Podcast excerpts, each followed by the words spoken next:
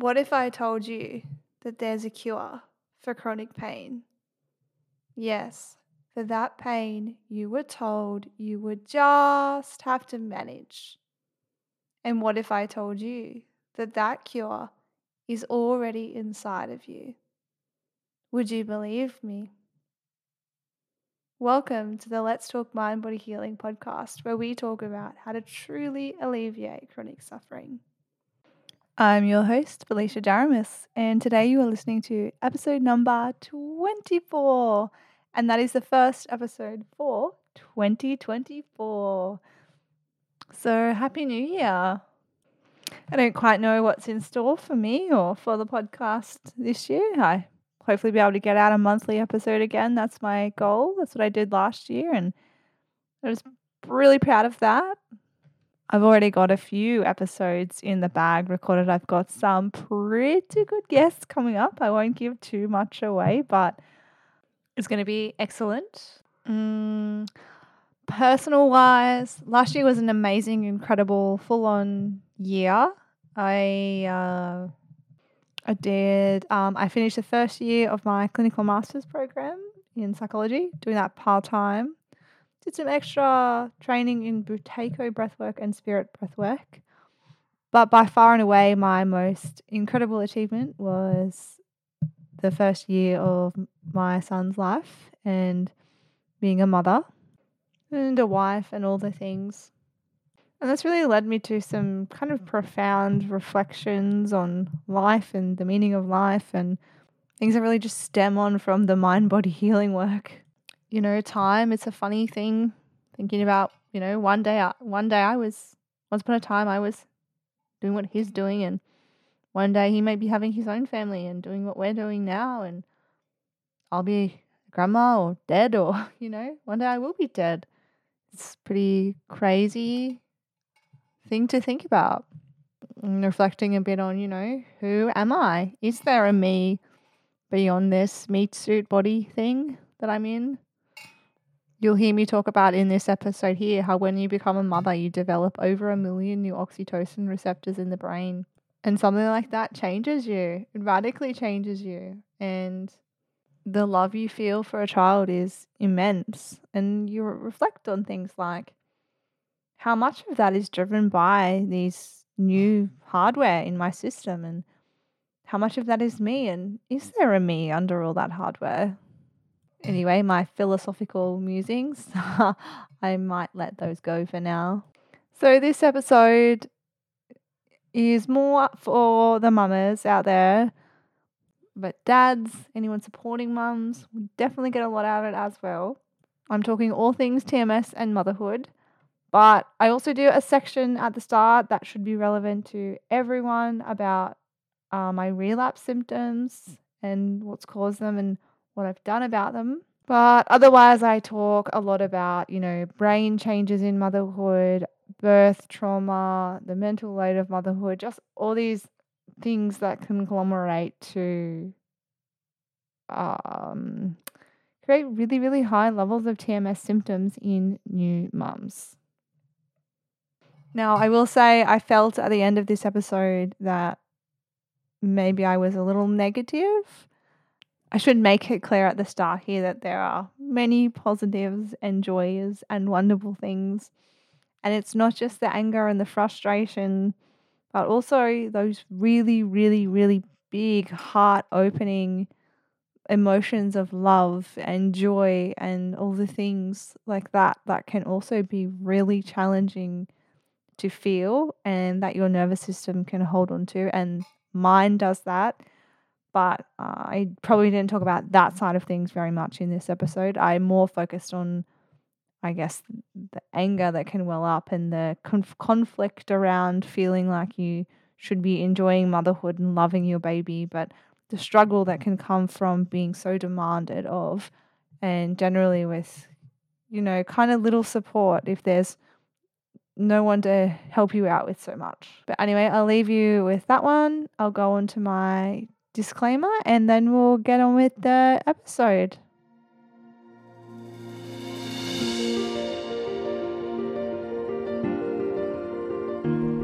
I am a provisional psychologist with my PhD or my doctorate in education, but I'm not a medical doctor.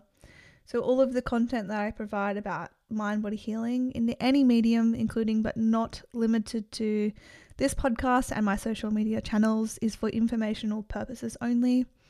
No content provided by me is intended to be a substitute for professional medical advice. The purpose is to promote broad understanding and knowledge of various health topics. If you choose to use any information provided by me, you do so solely at your own risk. Always seek the guidance of your doctor or other qualified health professional with any questions you may have regarding your health or medical condition. Do not embark on a mind body healing journey until you have the clearance from your healthcare pr- practitioner to do so, until you have discussed how to apply mind body healing to your own individual case. The methods discussed by guests on the show are not necessarily endorsed by me.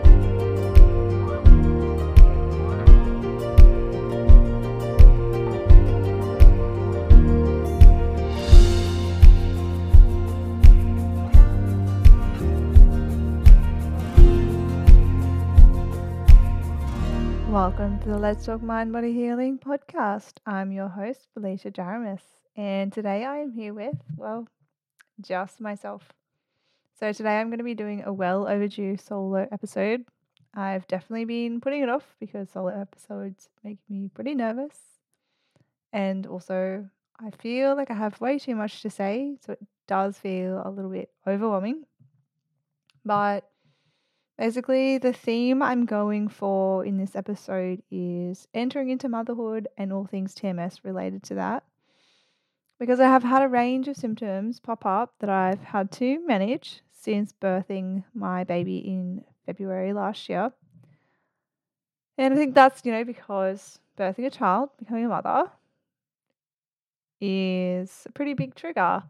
It's such a vulnerable, emotional, stressful, challenging, amazing, beautiful, all the things kind of time of your life and generally isolating uh, not so much support not definitely not as much support as is needed or understanding. And i actually have a quote from steve ozanich. It was on one of the tms forums. It was way back in 2013 but it still illustrates a point. And he said that well over the ha- well over half of the people who have contacted me over the past six months have been girls slash ladies who have just had babies. So the point, obviously, is that mothers, new mothers, experience TMS in extraordinarily high numbers. And the statistics around this stuff are actually crazy. So, new mums are suffering with things like anxiety, depression, back pain, neck pain, TMJ, RSI, this thing called mum thumb sciatica, insomnia, and the list really goes on and on and on after their birth, after the birth of their babies in pretty high numbers. So mental health alone is about one in five women. I don't have the stats on physical pain. It would have just taken me too long to find them. Um, but so many women I've met after birth, so many new mums like me in the mums groups and stuff that I've been to have reported experiencing new and ongoing symptoms. It was just the other day, actually, a woman at the gym who I hadn't seen in a while said she'd been away because she'd just had surgery for her RSI. So, you know, most of them have no clue about this kind of mind body healing world. Um, don't get me wrong. Obviously, some post birth symptoms are clearly related to the massive physical and hormonal changes that happen in your body as a result of growing, carrying, and birthing a human being. I mean, that's just huge, right? It, it takes a toll. But when it does go beyond the kind of normal healing period, then we've in all likelihood got some mind body stuff going in going on. And in this episode, I really want to delve into the why. Um, and just maybe touch a little here and there on my own experience but I do want to loop back here actually before I get started and say that if you're not familiar with TMS and mind body pain and the role of the nervous system, please go back and listen to some previous episodes. I will be assuming listeners have already understand these things in this episode. If you haven't already, I would encourage you to go back and listen to some previous podcast episodes. I've had so many wonderful guests who've healed from such an amazing, incredible array of conditions. And listening to those stories will definitely give you an idea that basically any chronic kind of pain thing can be generated by the brain, by the mind and body connection. And that's because all pain we experience is processed by the brain. That's everything, including things like an, a broken leg, right? You don't feel that unless the brain tells you to feel it, basically. Um, okay, so where to where to start? I think actually what I'll do first is I might go and talk about my TMS symptoms because I think that will appeal to the broadest audience. Um, so I would say nothing severe has has popped up for me. Like it's been has not been anywhere near the level it was at its worst. And it's not going gone anywhere near constant like it was. And I think that is because I have so many strategies to manage it now. But I have had just like really lots of my old niggles, right? Those old neural pathways in the brain have opened back up. So niggles in my face, teeth, jaw, neck, shoulders. Uh I would say though this time round it's been so different because while I've had those niggles, the fear attached to the symptoms just isn't there. I've had these symptoms before. It's old hat. It's not like I haven't been worried about them that they're going to stay around forever. I haven't been worried that I can't cope. I have not needed any pain relief at all. On days when I've had insomnia, I've been able to just lay there and tell myself, you know, my body knows how to sleep. This is okay. Largely, have not had any problems fixating on them. Um, you know, days where where they may be a little bit more present. It's more just like, oh, hello. I know you're here to tell me that I'm stressed, and I know I'm stressed. The situation I'm in is challenging. It is stressful. I'm caring for a small infant who needs 24 7 care, who has a lot of high needs and quite urgent needs often at times. And there's kind of no way around that, right? And I know that it's okay because this will pass for me. It's passed before. I would say though that I'm definitely having more and more pain free days again. And that's because I got to the crux of why the symptoms are here recently. I actually went back just to touch base with a therapist and do a few therapy sessions. Um, you know, to help me with the perfectionism that I've been experiencing, some bit, a bit of rage about you know society and how isolated mothers are, and fear for my son in that society and my kind of lack of control. Um, yeah. Anyway, just touching base to work with a therapist, and um, she actually alerted me t- last session when she was talking about spiritual bypassing, I was like, oh my gosh, I know what this is. I am not feeling all of my feelings again. So the thing was, when Bub was first born, I put a lot of effort into trying to feel everything that came up into my nervous system. Um, it was just all these amazing, huge, big, heart opening emotions, just really a lot of them. Um, but kind of, I guess, as time went on, I sort of stopped that process because it was a lot of work, particularly on days when I was feeling overwhelmed. Right, when Yuri's at work, he's a shift worker, so it is just me with Bob from the moment Bob wakes up to the moment Bob goes to sleep. And it can be like really tough those days. So I let my self care go go a bit. And the thing is, for my nervous system in particular, its default for so long was not to feel anything. I think we talk a lot about suppressing rage, but my nervous system has a tendency to suppress everything that isn't sadness, including, you know, happiness, all those good, so called good emotions, right? It just bypasses the sensation of the emotion. And I've been in the process over the last few years of undoing that as a default But at some point, my nervous system slipped back to that as a default, and I did not notice so much because I was, you know, too overwhelmed with all the bub stuff. The feelings were all too big. It was too much of it. Um, I mean, I still experience alexithymia where I can't tell what the sensations in my body actually mean. I'm still learning to decode those, but I have gone back to really consciously trying to feel my emotions in the present moment or whenever I feel an emotion sitting in my nervous system that's getting ready to express itself as much as I can. I'm not perfect. Some days I still let it slip because it just becomes a bit much. And my strategy for that is just to be attending to myself, just to notice, right? I can feel when I have something that's kind of sitting there that wants to express itself. When I feel it there, I need to rest into it, relax into it, do a little bit of tracking, follow it. You know, it's usually in my throat, my chest, my solar plexus, or my stomach.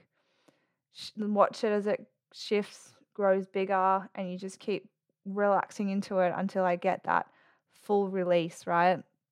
Actually, a really interesting thing that I'll share is that my therapist told me in our first session together that when we are parenting, it's really common for things to get triggered in us from around the same age as our kid is.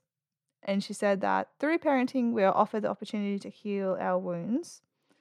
So, something you can experience as a new mother, obviously, is big feelings from the present and at the same time, big feelings from the past.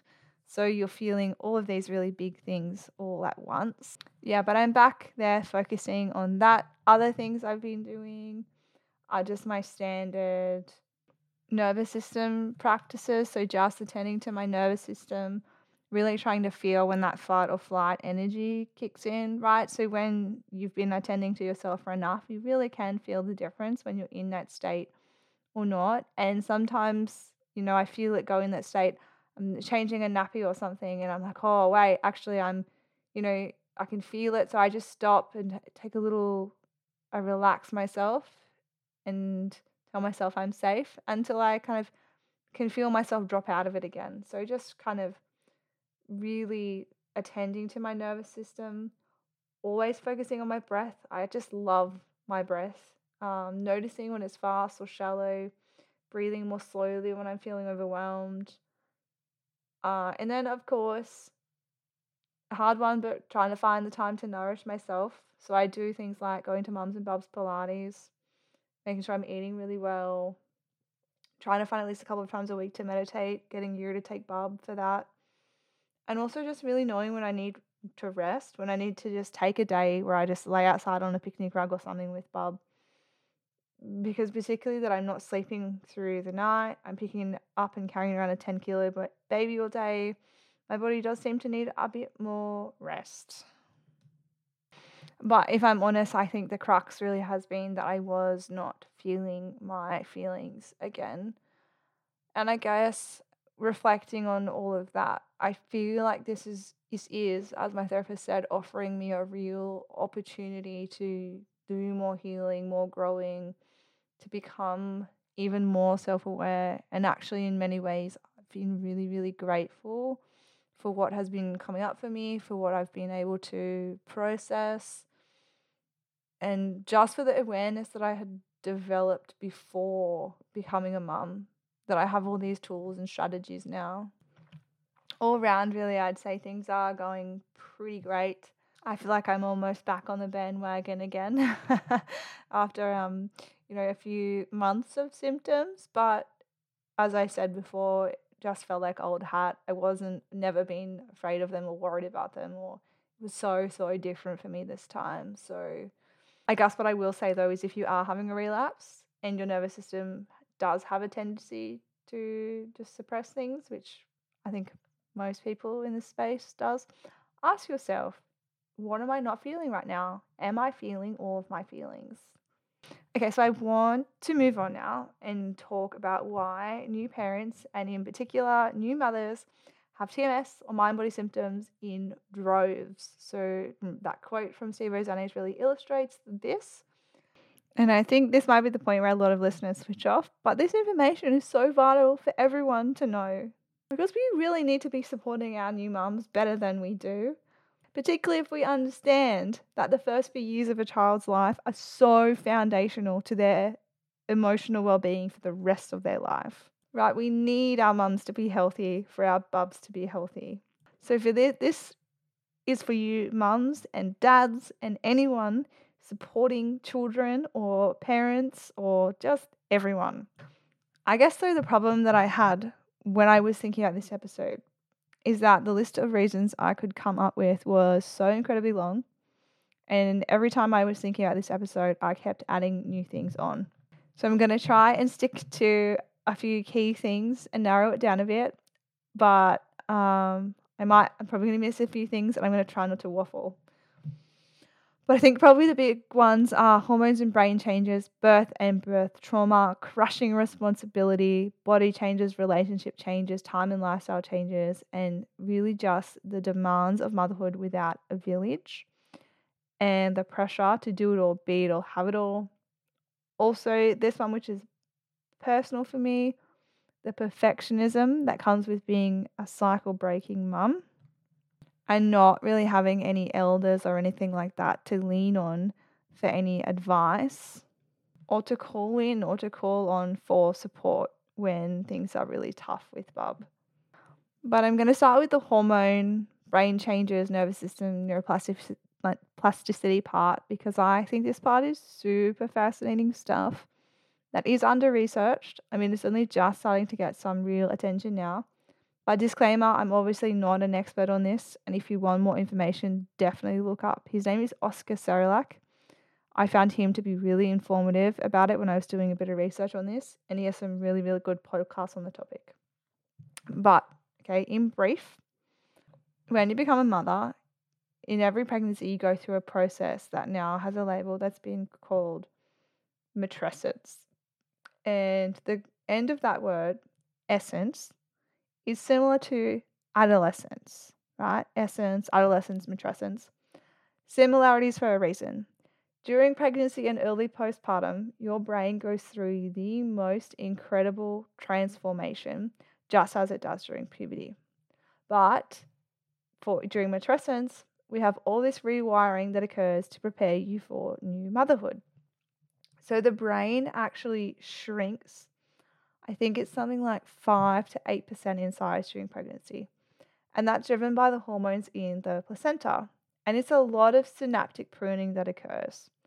And it's not a bad thing. Your brain shrinking is not a bad thing. It actually happens to prepare mums for an intense period of learning after birth. So the brain kind of prunes away all of this old stuff so that once the baby is born, it has room to grow again and make all of these new connections and pathways as the mum is learning how to care for the baby. And it does grow back to its pre pregnancy size. And I believe that could take about two years. But the important, or not important, but significant thing here is that while it does go back to the same size, it is a different brain, right? Your hardware is now so different. In addition to this, uh, new mums develop a whole bunch of new oxytocin receptors. Millions more oxytocin receptors than they've had previously, and millions more than men will ever have. And this is significant because the happiness for new mums now becomes mediated by oxytocin. So I'm going to read you a quote from Oscar Serrallach on this, who I was talking about before. So this quote, let me get it up. The way I'm interpreting the research is that a mother's stress response system has gone from her previous me, am I safe? Am I okay? This oxytocin to this oxytocin infused we. Are we safe? Are we okay? Does this make sense for us? That can sometimes extend away beyond the baby. Sometimes it can be the family unit, sometimes it can be the community, sometimes it can be the world. This is a very raw feeling that mothers can have. I hear so many mothers so they can't watch the news anymore. They cry at commercials. Their ability to tolerate things really changes. End quote. So basically, a new mum is not the same person after having a baby. Her biology, her brain, her nervous system is completely and profoundly transformed. How to regulate herself, how to feel safe, how to bring safety to her nervous system has all changed. And as we kind of talk about in the TMS space, pain is a danger signal. It occurs when we don't feel safe. And mums now need to learn how to make themselves feel safe again. This new way of being in this new brain and nervous system. And I think it's crazy how this stuff works in real life. Okay, so an example for me, I can not stand the sound of Bub being upset. My tolerance for it is really, really, really low. So much lower than Yuri's. And you'll hear mums talk about this all the time how dads just don't hear it the way we do. And as an example, yesterday we were at the dinner table and Bub started to get a little bit, you know, he was signaling that signaling that he wanted to get down because he'd finished and he'd been finished for a little while. And it was Yuri's turn to get him down. And I was like, I'll just wait for Yuri to do it. And I was like getting so frustrated and it hadn't been very long. But it was like, Yuri, can you not hear him? And Yuri's like, oh, is he done? It's just like, they're just, the nervous systems are so different. Mine is so connected to that sense of we in a ways that Yuri is not, right? So a new mum is just thrust into this new reality here. And there are actually more changes that occur during a signal signal pre- single pregnancy to the brain than for the entire adolescence. So what this means is that women who have just had children are intensely vulnerable. And I think I've heard it said somewhere that it takes about 5 to 7 years for a mum to get used to the new version of her after birth. I would argue that this is something that is not talked about or recognized in society. Most women, or at least pretty much I've spoken to, have never come across this information. They're just not aware. They just get this sense that they're not quite themselves after birth and they don't know why. In addition to this, this can actually trigger some really big identity shifts, often unexpectedly. So some women find they don't like their job anymore. They want something a bit meaningful, or they find they want to be home with their baby where they didn't think they would. They have difficulty being away from their baby, or I don't know, they might suddenly find they don't get along with some of their old friends, right? Because their brain has changed. And obviously, this can trigger some really big feelings a lot of grief for women, a lot of missing their old life and this is particularly true because a lot of parenting is tough, lonely, and isolating, more so than I think you can be prepared for, which also triggers grief. And I'll talk more on that side of things later on.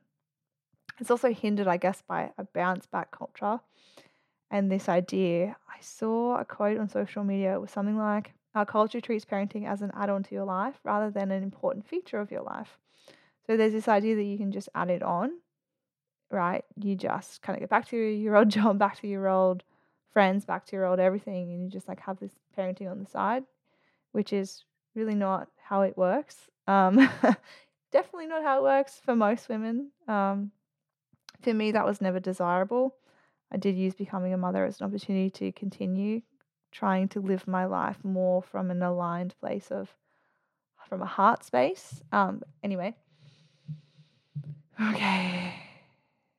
Eh, where was I? I guess now, if we're reflecting on how emotions can trigger big feelings and a sense of unsafety in our nervous system, I hope we're getting a picture here of why women are so vulnerable to TMS symptoms after birth. But there's a lot more to it. So, the next thing, I guess, is the big hormone crash that comes as well, and how this can really be a trigger for lots of postpartum mental health issues. So, those first few weeks after birth, as estrogen levels and progesterone levels plummet back to their pre pregnancy state. So, during birth, your estrogen and progesterone levels, no, not during birth, during pregnancy, your estrogen and progesterone levels climb really high slowly over the pregnancy. And I would argue that this is responsible for the so called pregnancy glow and those kind of feel good feelings. But they return back to their pre pregnancy state shortly after birth. And they do that really rapidly. I think it's on about day four post birth. There's this huge plummet. And it's actually the largest and most sudden hormonal change in the shortest amount of time for any human being at any point in their life cycle. Impressive, right? Go us uh, birthing women. And the thing is, estrogen and progesterone are modulators of mood in that they have a beneficial effect on your mood and they buffer the physiological response to stress.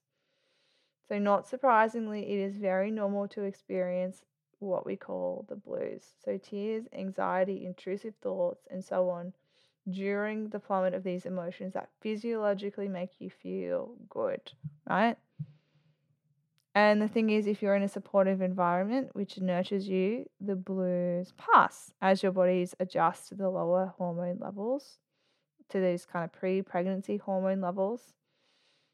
But if your environment is not so supportive, then the risk that these blues will continue on to postpartum depression, anxiety, and all sorts of postpartum mood disorders is pretty high.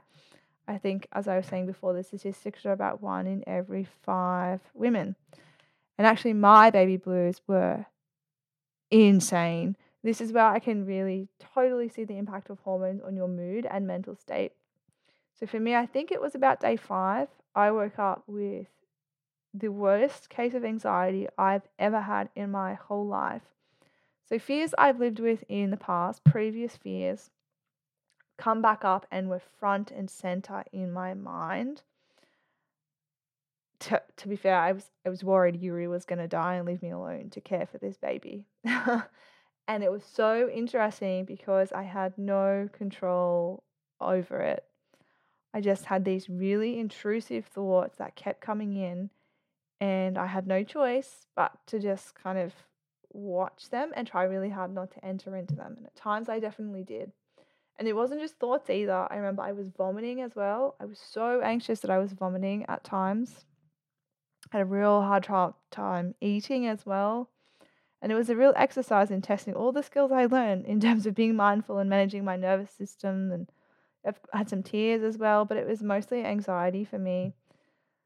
Um, yeah, I was grateful to have the skills I had, and I don't like the thought of having to go through that again if I do have another child. Um, but it was pretty crazy. Um, I guess in this kind of broader TMS space, sort of even outside of the topic of pregnancy and birth, a lot of women do have challenges with the kind of normal hormonal fluctuations in their bodies as a kind of trigger for TMS symptoms. Now, I know I certainly did. I used to get very severe migraines around menstruation, so around my period. That was when I had the worst of my pain, particularly while I was a teenager. And I've heard a lot of women with this question of what well, it's hormonal. It's related to my hormones. How do I know it's TMS? Okay, so I just finished reading a book by Chana Sudley called Very Well, a novel about hormones. Women and why Freud was wrong. And while it's a fiction novel, she's actually packed a lot of reference facts and education in the book as well. It's really good. So I'm going to paraphrase something. So these are this is um, from the book that I've paraphrased. Research has shown that experiences during puberty have lasting effects on the way the body responds to the hormones of estrogen and progesterone. So, while they typically have a beneficial effect for women in terms of their mood, stress during puberty appears to reverse or even eliminate the anti anxiety and antidepressant qualities of estrogen and progesterone. And furthermore, women with mood disorders, with mood disorders related to their hormonal cycles and women with postpartum mood disorders are typically those who have, and you probably won't be surprised here, a history of trauma because these women have greater sensitivity to their normal hormonal fluctuations. Therefore, women with issues related to their hormonal cycles are actually best categorized as having stress disorders because the problem is not the hormones or the balance of hormones, but the way the mind body system is working with these hormones. So I thought that was brilliant. So the problem is not the hormones themselves, but the way the mind body system is responding to the hormones. Just to reiterate that. And that's the same as kind of like back pain, right? It's lots of people go pain free with that like degenerated disc you have. So there's no reason you should have pain either. Lots of people go pain free with those same hormones that you have, right? So there's no reason that you should have these symptoms. But if you're keen on knowing more about that, definitely read that book by Turner Sudley. It was a great read. I really recommend it. Okay, so I've done brain changes, hormonal changes. Let's look at birth and birth trauma. So, if we remember that trauma itself is often a big trigger for TMS symptoms, right? Our nervous system can hold on to the lack of safety that trauma creates and can make us feel no longer at home or safe in our body.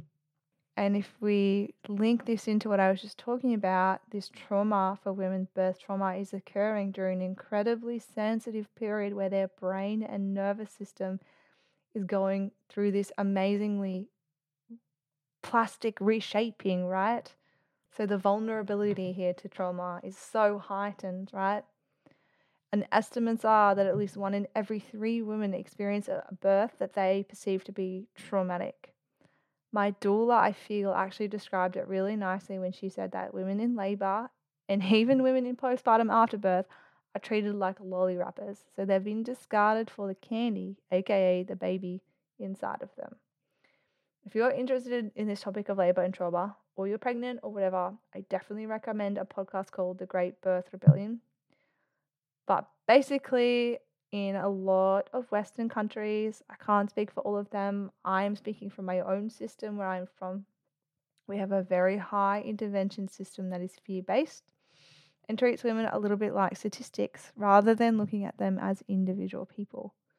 Actually, here's a quick example of that. When I was about 20 weeks into my pregnancy, uh, my midwife weighed me and plotted my weight gain on a graph of averages and at that point, I had actually gained a lot more weight than the chart said I should have. And she tried to send me to a dietitian. And this was without even really kind of like taking a look at me. If you took a look at me, you could see that I hadn't really gained anything except my little baby belly. Not really sure why I gained so much so quickly, but by the end of my pregnancy, I was in the average. It kind of petered off. I stopped gaining towards the end. But the thing was, right, if you looked at me, you saw that there was kind of nothing odd there. It was just, I just got a belly. But because I didn't develop by the chart, my midwife was convinced I needed intervention, right? Anyway, that was a side note. Back to birth. So, when it comes to birth, really high intervention, and women are very rarely given the opportunity to properly, fully informed consent to procedures. Sometimes information is also hidden from them um, and I've heard some really horrific stories from other mums that I've met about what they went through during birth. For example, a woman I know was given so much syntocin. So she had an epidural, so she kind of couldn't feel what was happening in her body. And she was given so much synthetic oxytocin, so that's a drug they use to make contra- contractions more regular or forceful, her uterus actually ruptured and she was rushed for an emergency C section. And I think the thing, though, that made it worse is that they never really explained to her why she was rushed for the C section. Even like afterwards in the hospital, she wasn't exactly told why. And it was only after returning to her GP for her six week after birth checkup that she was told her uterus had ruptured and also that she would never be able to have a vaginal birth as a result again. So, kind of like the obstetricians who did it to her didn't didn't even decide to tell her. They left it for her GP to to tell her. But it gets better or worse. That same friend also had her baby kind of whisked away from her the second it was sort of cut out of her because they wanted to double check the health of the baby. And the thing was, though, the baby was born with an APGAR score of 9 and 9, which meant it came out pink, crying, healthy, beautiful, right? If you looked at the baby, nobody would have had a concern. But they took her away for inspection and then they finished kind of stitching the mom up while the baby was gone.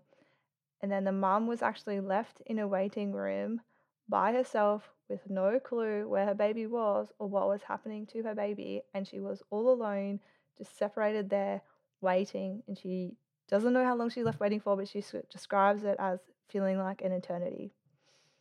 And her GP actually said to her, because that Apgar score was so high, there was no need for that to happen, that the baby should have been left with her. So that's incredible, that story. Can you imagine what that poor mother went through? And things like this run in every three women, right? Right when their nervous system is so plastic and vulnerable.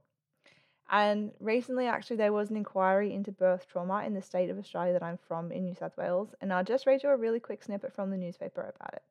So, the inquiry received a record 4,000 submissions from the public, and submissions were largely individual testimonies from women who detailed a lack of consent, inadequate pain relief, and clinical incompetence. So, here are some quotes. The obstetrician broke my water as he said, We have to have this baby today as he didn't have time tomorrow, one woman wrote. Another woman wrote, When the doctor started cutting me, I could feel everything. Another said, Zero risks were displayed to me. I was never given the chance to provide informed consent. So, unfortunately, these things are common. And I guess it obviously depends on the maternity system. But from where I'm from, women are kind of just released from the hospital really quickly after birth on the same day, um, if it's not a C section, but without any support from their trauma that they've been through. It's kind of like, right, off you go, see you later. And then all the follow up care really goes to the baby, bar that one six week checkup with your GP. And so there's no kind of official or formal space for women to even talk about this. And then I commonly find if you do try and breach it among your friends and family, if you try and talk about it, it's really common for people to say, Oh, at least you had a healthy baby. And they kind of just shut you down. So tough. And I want to say, I want to stop and I want to say here that if this is you, you have a birth that was traumatic, you are not alone. Your trauma is real. It deserves to be voiced for you to be heard, validated, listened to.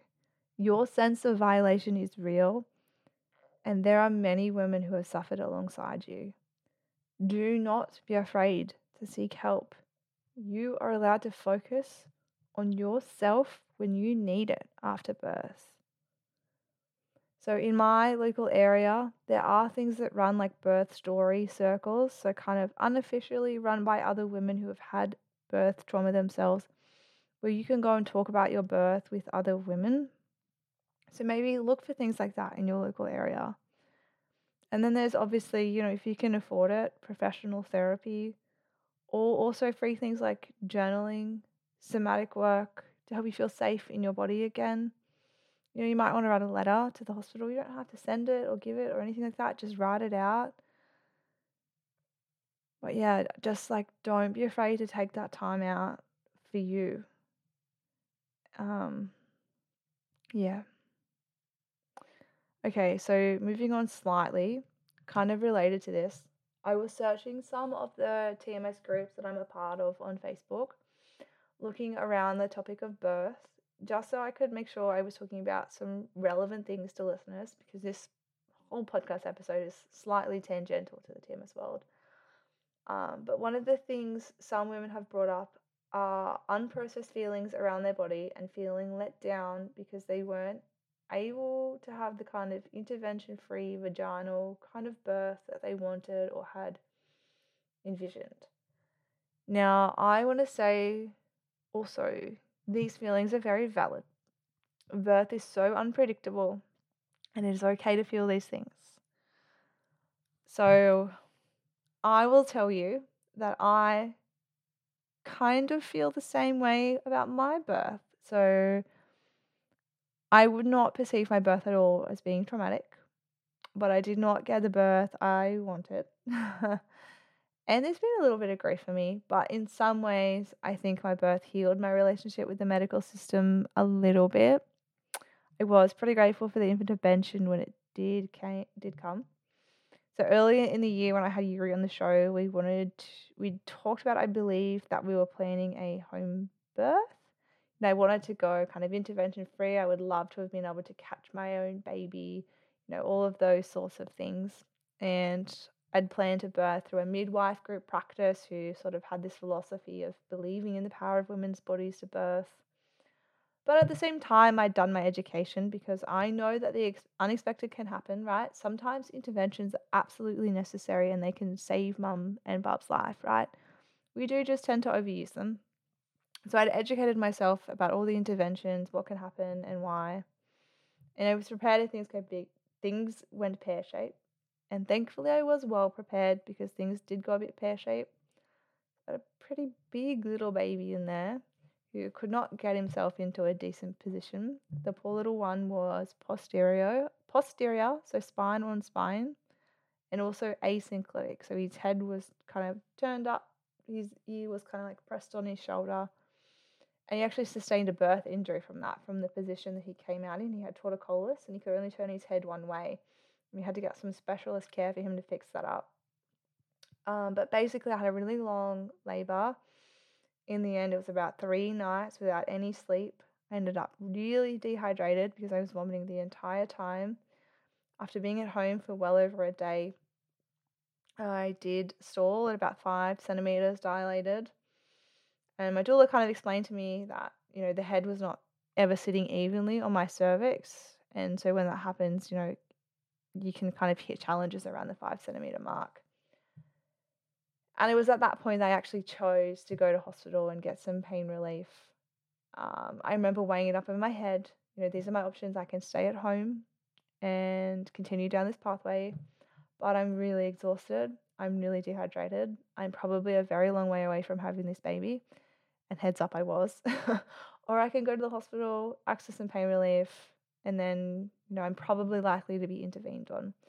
So the thing is, I was intervened on um, when I got there, they straight away wanted to give me the syntocin, the synthetic oxytocin, because my contractions were all over the shop still because of Bub's positioning, which then definitely led to me want, led to me wanting the epidural, um, just to get some rest, and then the episiotomy and the ventouse, and that is what they call the cascade of intervention, which is a very common birth outcome. But you know, my midwife did say to me afterwards that if I had stayed home, you know, the baby would have been born could have been born without all of that intervention. But I do consider that it probably would have been more traumatic for me given how exhausted and dehydrated I was. So, in some ways, yes, I'm glad I made the decision to go to hospital. It was still like almost 12 hours after going to hospital before the baby was born. So, and that was even with the help of the synthetic oxytocin making my contractions a lot stronger. So, anyway, um, the obstetricians who came in and helped me with my labor were really beautiful, more beautiful than I was expecting, given the rate of birth trauma. They did really try to seek my consent for everything. And in the end, I was grateful to have that assistance and that I was in a place of the world where I could access that. Um, so, in some ways, it was a bit healing. And I am proud of myself. 42 weeks of pregnancy, an over four kilogram baby, who was above the 97th percentile in length, above the 97th percentile in head circumference. Yes, I grew him, nurtured him, and did birth him after a very, very long labor. And I'll stop at this point and say if you are one of those women who did need to get a C section for some reason, just know that you still birthed your baby, you still grew your baby, you still did all the things. And actually, for me, I'm in awe of you because C sections scare the living daylights out of me because of the recovery period afterwards. So, you also did that. You recovered from major surgery while nursing this beautiful new baby who needed so very much of you. I think after birth is one of those times where a woman should feel really powerful. She should be able to sit in her power and be like, I did this, right? It's such an amazing thing. But at the same time, if you do have these unresolved or mixed feelings about birth, I want you to know they're valid and you are not alone. And it is okay to seek help for these. You do not have to suffer in silence. Okay, so moving on from birth, we have women in this enormously vulnerable place. Their brain and nervous system is rapidly changing. Many women already have trauma from the birth then there's this emotionally vulnerable period where your hormones are crashing, and at the same time, everyone wants to rush in and see the baby, right? At the same time that you're adjusting to this huge, enormous new responsibility. You've got this new person who needs 24 7 constant care. A newborn feeds every few hours round the clock. And all through the first year, really, and beyond, the level of support they need is incredibly intensive to the point where it's hard some days to meet your own basic needs for things like food, water, and sleep, let alone needs for things like good conversation, mental stimulation, and so on. Right? You want to eat a meal? Forget about it. The baby's crying. You need to use the toilet? Better make sure you take that baby with you. You want decent sleep? No, thank you. Babies wake frequently. You want a shower? Not today. And on and on it goes, right? Oh, and learning to breastfeed as well can be super emotionally and physically challenging for mums. Breastfeeding was challenging for me, but not super challenging. I got lucky. I know lots of women struggle with that as well, which lead can lead to a lot of emotions. We have a lot of bad advice around things like breastfeeding and baby sleep in our culture, but I won't go into them here.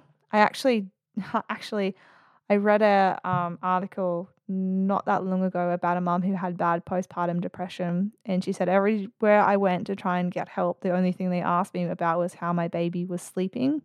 And yeah, my baby was sleeping rubbish, but that wasn't the problem. It was that I had no support. Anyway, I digress. Um, okay, so back to early postpartum. You have all these visitors coming in right when you're really intensely vulnerable. And I don't want to say too much about my early postpartum because I know people were well meaning, but I think being told that my milk was probably bad and that I was still fat, don't worry, exercise will probably fix it, probably takes the cake. Maybe that and being looked at and did they cut you? um, yeah, I did have some amazing friends who dropped off food, which was nice. And Yuri was absolutely incredible the entire time. But I think the postpartum, the understanding of mums and how to nurture mums and of the intense vulnerability in our culture is just not there. Uh, and then I guess what happens postpartum period, everyone flocks in, wants to see the baby. You get the odd person who wants to offer some kind of genuine support. And then it dies down and then you're really in it. And I think the thing that shocked me has shocked me is that I'm we're close to the one year mark now and the needs are still really, really, really high. Right, the sleepless nights, the days without a shower, the being really upset all day, like the baby, obviously, uh, just doesn't end after the newborn phase. It goes on, but people kind of expect you to have your shit together. And if we're talking about fight or flight energy, there are days where it's everywhere. And often, you know, I find myself rushing to scoff down food or rushing to go to the toilet or rushing to rush, rush, rush because I know at any second Bub can start crying and really need me. And their needs are so urgent it's very much like you can't just be, oh, I'm just going to sit here and finish my meal while you lose your mind over the fact that you've just fallen and bumped your head, right? You've got to drop it and you've got to go over to them. And some of the days still, right, teething and sickness and some of those days are still so tough and it's a miracle to be able to find the time to eat, drink, use the toilet. And I would say for a lot of mums that can probably breed a lot of anger. So let's talk about that. So I think most moms probably have this feeling that they're quote unquote not supposed to get angry at their baby. They're supposed to enjoy this precious miracle and soak up every moment.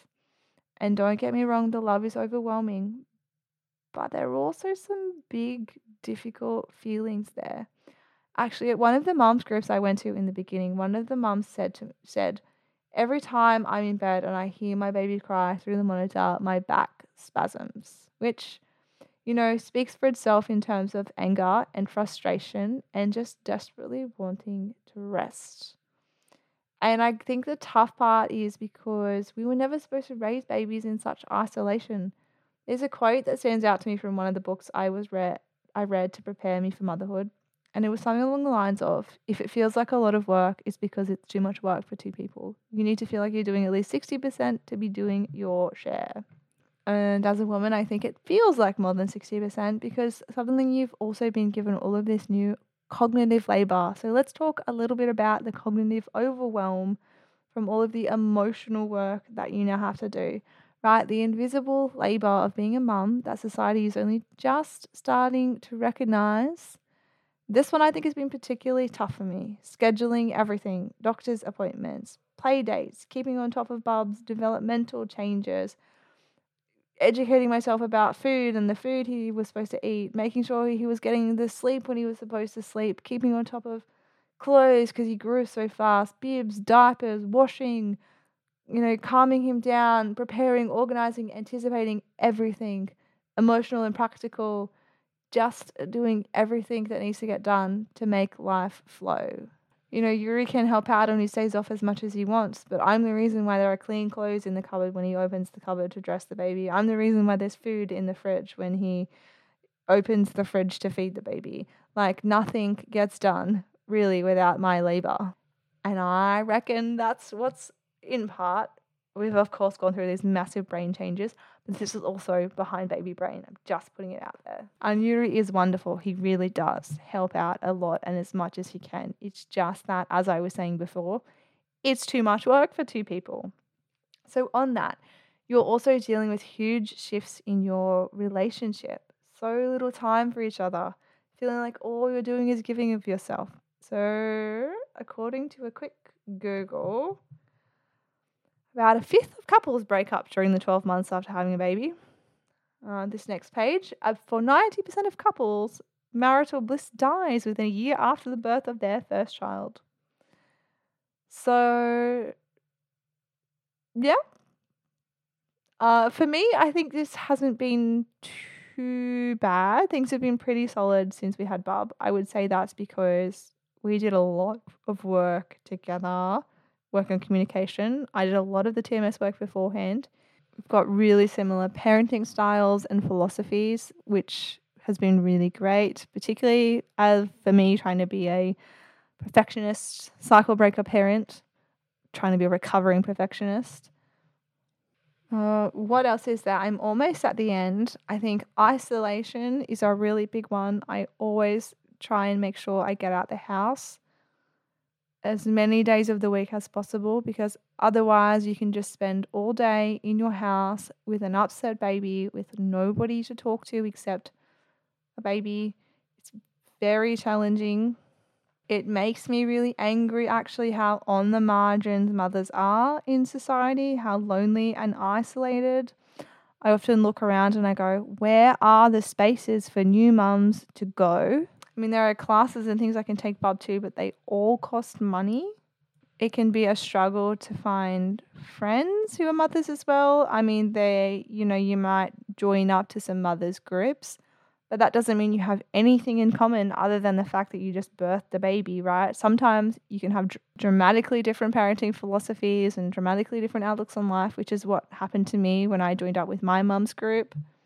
Right, are we getting a picture here of why mums are angry? Okay, the last one mm, body image issues. I cannot tell you the amount of people who thought it's okay to comment on the size and shape of my body since becoming pregnant.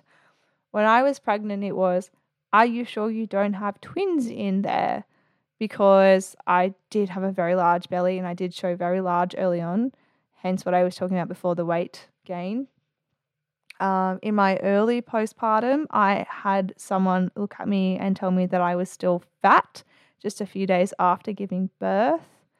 Recently, when I had a, after a bad case of diarrhea, that same person actually looked at me and told me that I was too skinny and they were worried about me. Um, yeah, to all the listeners out there, don't comment on a woman's body ever, and particularly during an incredibly sensitive time. I would say I'm lucky in that none of those things really bothered me. My main issue has actually been how my body feels rather than what it looks like. You know, losing all of the strength around my core and in my pelvic floor, lots of women have pelvic floor challenges after birth, which is another thing that really isn't talked about. Lots of women suffer in silence. I've had to do some pelvic floor therapy. Um, Pilates has been helping. I'm almost back to feeling, you know, how I was, but feeling so weak for so long was so challenging for me.